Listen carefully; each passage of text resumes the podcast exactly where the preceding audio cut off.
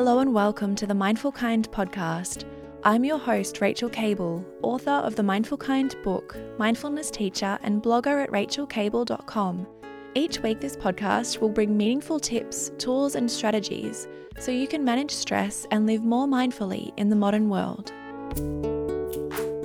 Hello, and welcome to episode 316 of the Mindful Kind podcast. Over the last 10 or so years, I've really been working on strengthening my sense of self love. I know that might sound a bit cheesy, but it's honestly been a really important journey for me, and it's something that I'm really glad I decided to prioritize. I used to spend a lot of time criticizing myself and judging myself, and I didn't really like myself all that much. I wanted to be more extroverted, more open and smarter, and have better style and feel more confident and have a better sense of humor. There were so many parts of myself that I felt disappointed about, both internally and externally. I was used to talking to myself unkindly and mentally beating myself up over my mistakes and the things that I thought were flaws. When I finally decided that I wanted to work on self love, it wasn't even about loving who I am. First, it was just about working on self acceptance and learning to like the things that make me unique my personality and the way I look, my ambitions, my choices, all those little things that allow me to be who I really am. It's been hard sometimes, other times it's been really easy, especially after I started this podcast and started hearing from people who are similar to me in so many ways. It made me feel less alone and less alienated. And the more I accepted and liked myself, I think the more I attracted people into my life who support and encourage me. And I'll talk about this a little bit more later on. So, I decided to create this episode to share the different ways that self love can have a positive impact on the other relationships in your life. Because when I talk about self love, I know some people feel like it can be a selfish thing to work on or that they don't deserve it. But here's the thing Yes, it's amazing to decide to strengthen self love for yourself because you want to and you're excited to have a better relationship with yourself. But there can be other things to help motivate you to strengthen self love, including the way self love creates some wonderful benefits for the other relationships in your life.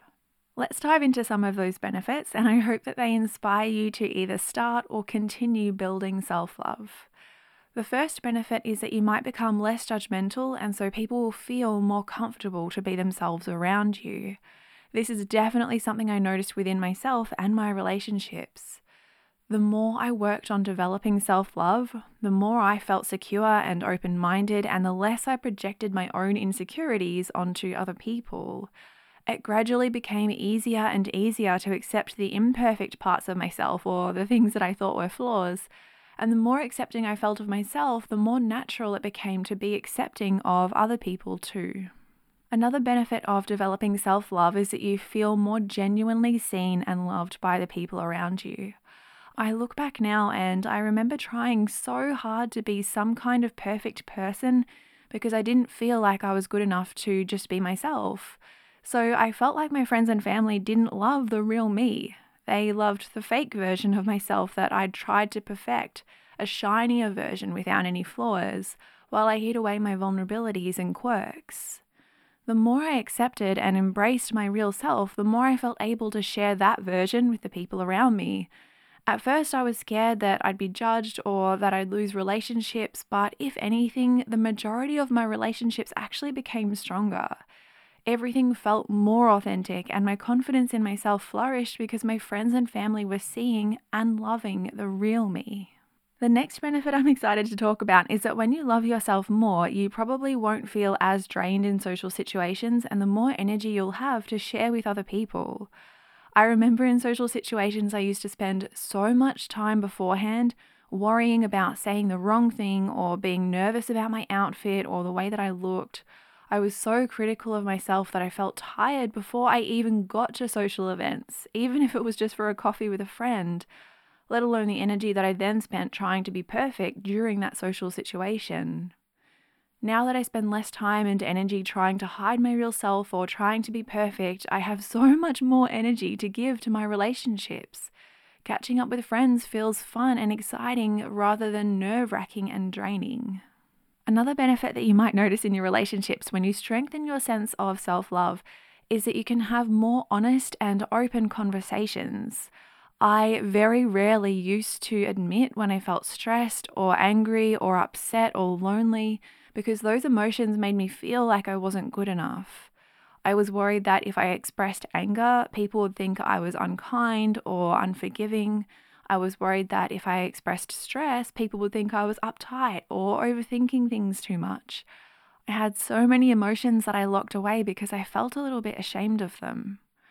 But the more I learned to love myself, including my thoughts and my emotions, the more I felt able to express those things. And so the more I got to have real conversations about important things with the people in my life who care about me. The last benefit I'd like to mention about developing self love is that I've attracted more people into my life who align with my values and the things that I really care about. I started to express my real self, including my values, my interests, and my needs. And in doing that, I seemed to find more people who were quite similar to me. For example, I used to wish that I could be the life of the party, that I could walk into any social event with so much confidence and charisma and have loads of fun but I nearly always find those parties really overwhelming and loud and awkward and quite draining. I love small catch ups with my friends at home, and the more I've been honest about that, the more I've developed stronger friendships with people who enjoy the same thing.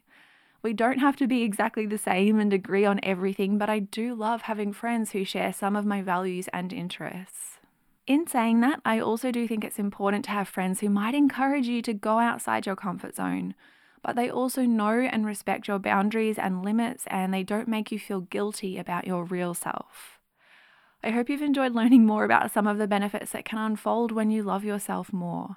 If you'd like to learn about some strategies for practicing self love, especially at the end of a tough day, then head over to rachaelkable.com forward slash podcast forward slash 316 and you'll find the link to my article called Seven Ways to Practice Self Love When You've Had a Bad Day. Each one of the strategies is specific and practical, so you can start putting them into practice today. Again, just head over to rachaelkable.com forward slash podcast forward slash 316 and you'll find the link. Thank you so much for listening, and I hope you have a wonderful week, Mindful Kind.